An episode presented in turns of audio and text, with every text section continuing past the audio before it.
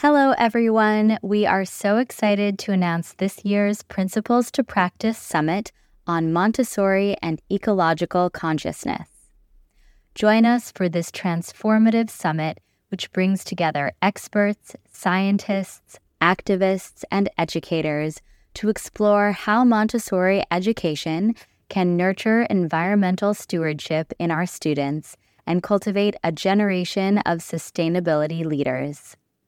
Our lineup of speakers, including our keynote speaker, Robin Wall Kimmerer, will present practical strategies for seamlessly integrating Montessori principles with sustainable practices, empowering educators to foster environmentally aware and socially responsible learners.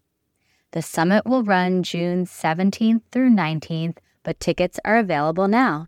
Head over to courses.trilliummontessori.org for more information. I'm Seemi Abdullah, and I'd like to welcome you to Trillium Montessori Talks, the podcast where we dig into the theory and application of Montessori methodology in the classroom and beyond. This podcast is produced in cooperation with Letty Rising and other Trillium course creators. Our goal is to provide you with a weekly dose of tips, tools, and inspiration so you can optimize the classroom experience for your students and yourself. Ready? Let's talk Montessori.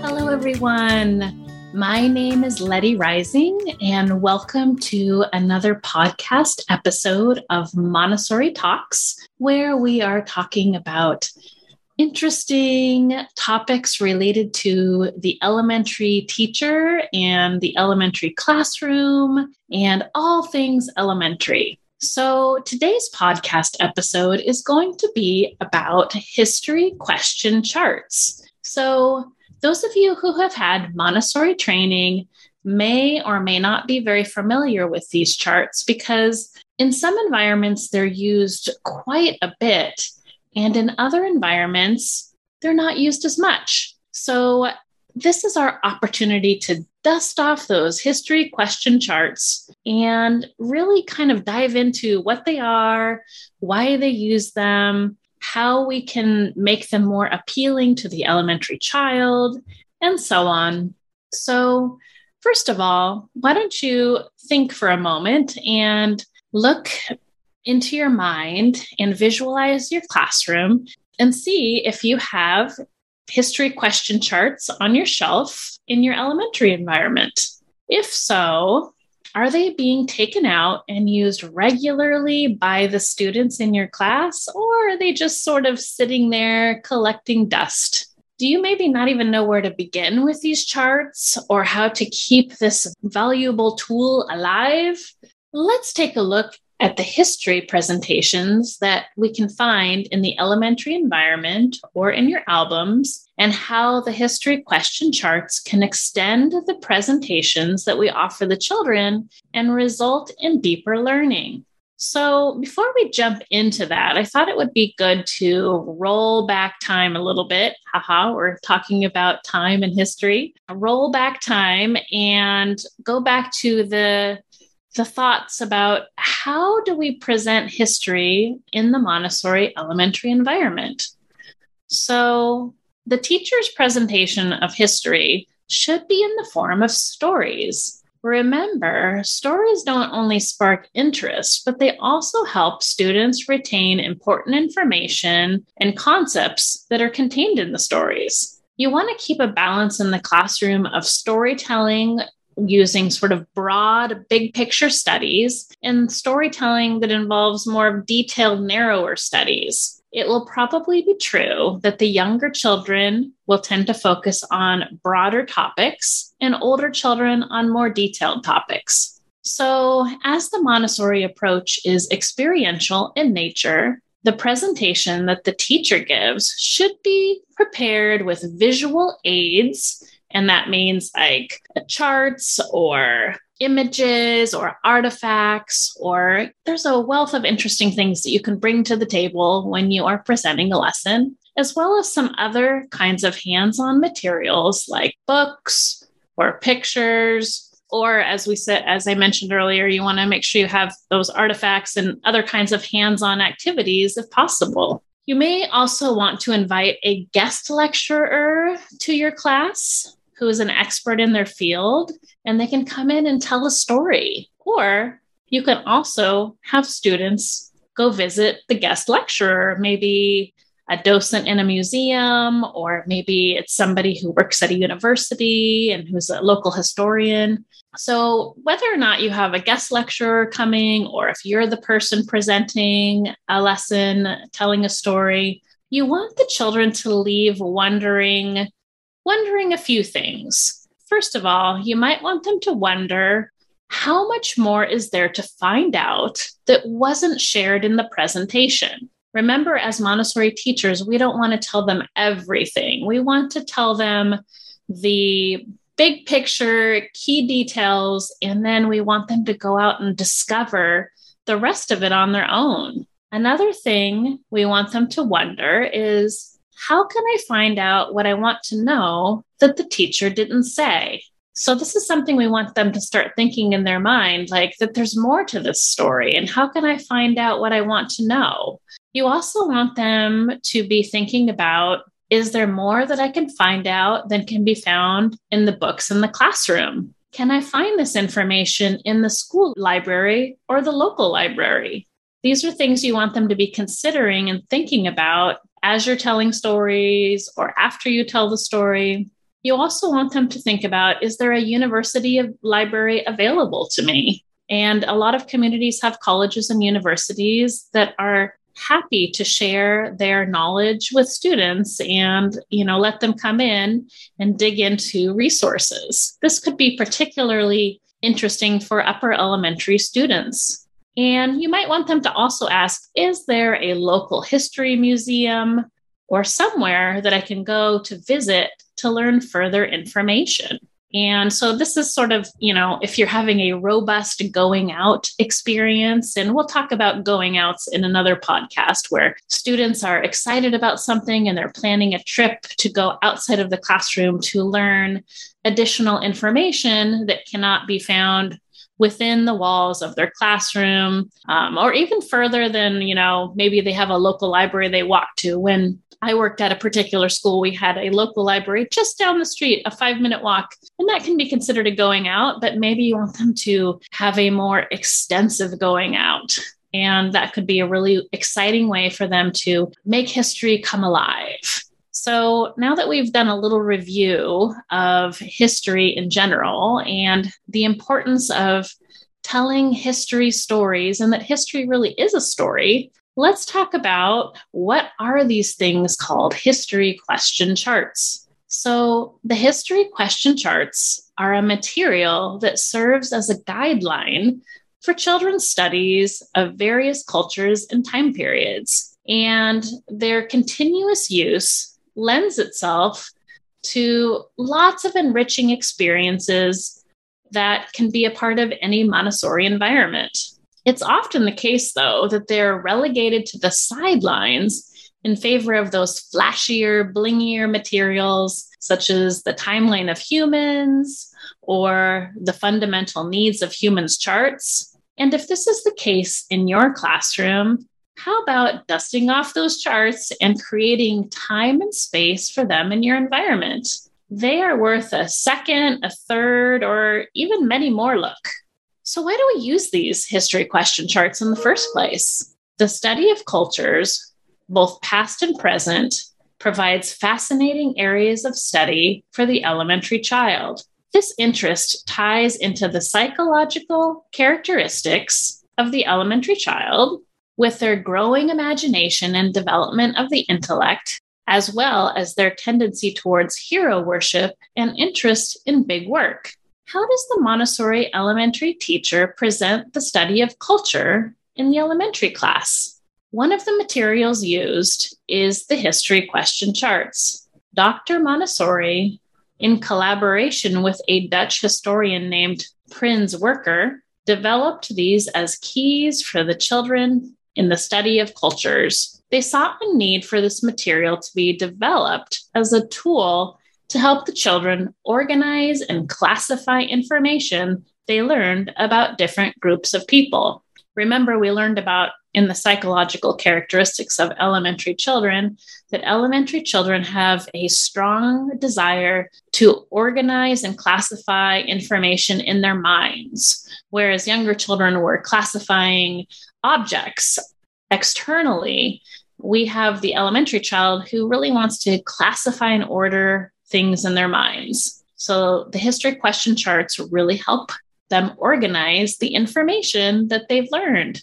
They can be used for any time period, any society or nation, and as well, any culture or civilization. The charts are the foundation for history presentations and stories given by the teacher, and they also act as a guide for the child's own exploration and research. They are a springboard for deeper work in history related studies. So, when and how did the children use them? The history question charts can be presented as soon after the great story of human beings as desired. After the presentation, you can encourage the children to explore further on their own using the history question charts as guides. The students may choose whatever questions interest them from whichever chart. They can use index cards and record the information for each question and lay them underneath each question on the chart. So you'll have a few different charts. Each of these charts have questions related to the topic that's on that particular chart, and students can answer them. And they can just use one at a time, or they can fill out fill out a whole all every single chart, and then they could really write an amazing report from that the exploration that children do related to those questions helps them to think about what might be interesting for further exploration. And the information gathered by the children can be prepared individually or as group projects. This makes for really exceptional group work, which we're always trying to facilitate and encourage in the elementary classroom. The making of timelines is an activity that visually helps the child present the results of their exploration. So, a lot of children like to use the history question charts to answer the questions, and then they have their little index cards that they have put inside of the little squares of the charts. And then when they're finished filling those out, they pull their index cards together. And from that, they can create a timeline or a poster or a report. So there's lots of fun and different options that they can choose. For any required history curriculum, you might want some additional sets of answer cards that can be developed to accompany the questions on the charts. The children may use the answer cards to supplement the information that they find themselves. Therefore, you need not include on these answer cards readily available information from encyclopedias and standard reference books or materials. They may also use answer cards to help memorize facts and dates needed to meet the required curriculum. For example, if you work in a public school setting and you are working on some state standards, you might have some required curriculum. And so you could use the history question charts to support the standards that are required by your local government. You won't want to prepare additional sets of answer cards for any other purpose because you want them to come up with their own answers to the questions. Answer cards, whether they are prepared or child created, can serve as note cards for reports, group projects, and the making of timelines, as I mentioned earlier. So, how do we encourage their repeated use? As with everything in the Montessori classroom and everything that you present to the students, you want to start with modeling. You will want to present the history question charts to the children and walk through an example of how to use one and then present it to them again on another day until they understand how they can use them independently during the work cycle. You will want to think of a culture that you're interested in learning more about. Show them how you find the information in an encyclopedia or online have your index cards handy and write down notes as you think aloud. You're going to be basically talking while you're writing so they can hear your thought process along the way. You will match your index cards onto the history question chart in the appropriate places and see that you've answered all of the questions. Maybe you'll even come up with a new question or two. Now you have an outline that can be the beginning stages of a report. With younger students, it might be enough to just have them start out with answering the questions on the chart and getting the hang of that process. Then you might want them to answer one of the questions in full sentences on a sheet of paper and create an accompanying illustration. For older students, they will probably want to create a lengthy, detailed report from the notes they took in response to the questions. And of course, you still want them to create their interesting and exciting illustrations and decorate their work as well. So, history is a vibrant and exciting aspect of the Montessori elementary environment. Elementary children are fascinated by different cultures and civilizations, and they love to learn how groups of people are similar and different to one another. The history question charts can easily be made with construction paper and lamination, and they can be hyped up as a pretty exciting material to engage with in the elementary environment most of you who've had your teacher training should have a template for these history question charts in your albums. If not, you can conduct an internet search to look for history question charts and the kind of questions that are asked, or you can even go ahead and come up with your own ideas. There are lots of different cool questions that you can ask. Like, for example, maybe you'll have a, a question, a history question chart that says, What were the human activities? And you'll have different questions that are on the chart, and they can put their index card with the answer below each of these questions. So, let me give you some examples of a few different questions that you could that you could definitely ask when you are um, creating these history question charts. Uh, an example of a question would be Did these people travel, explore, or migrate? And this is a really cool thing to know. I mean, did they wander or were they more sedentary? Were they nomadic or agricultural? You may want to also ask what types of work and occupations did they have? What tools and techniques did they use? Another question could be how did they meet their needs for clothing and shelter? Another question could be how did they get their food? Did they have agriculture? What did they produce? Another question that elementary children love is what was their concept of justice? How were their laws enforced? And another question that I can think of is how did they possess money, goods, and property? Were these possessed individually or in common? And was there poverty? These are very interesting questions for the elementary child. And you can even leave a couple of blank spots for, you know, choose your own question that the students can come up with, or you could come up with, and, you know, just sort of leave a couple of blank spots at the end of the chart for anything else that comes up. So these are really an exciting activity and they enjoy it and they can use these charts over and over again when they're looking at all different kinds of cultures and civilizations throughout the world and throughout time. If this material isn't in constant use by at least a few of your students, you might want to think about representing these useful charts, which will not only help elevate your students' knowledge of history and civilizations, but also will serve as a framework for writing detailed outlines and reports. So, as I said earlier, don't be afraid to dust off those charts or even create some if you don't have them in your classroom in the first place. And get ready to capture the child's attention with these interesting, inviting materials. And that concludes our podcast session for this time, and I look forward to having you join me in the future. Thanks for tuning in to Trillium Montessori Talks.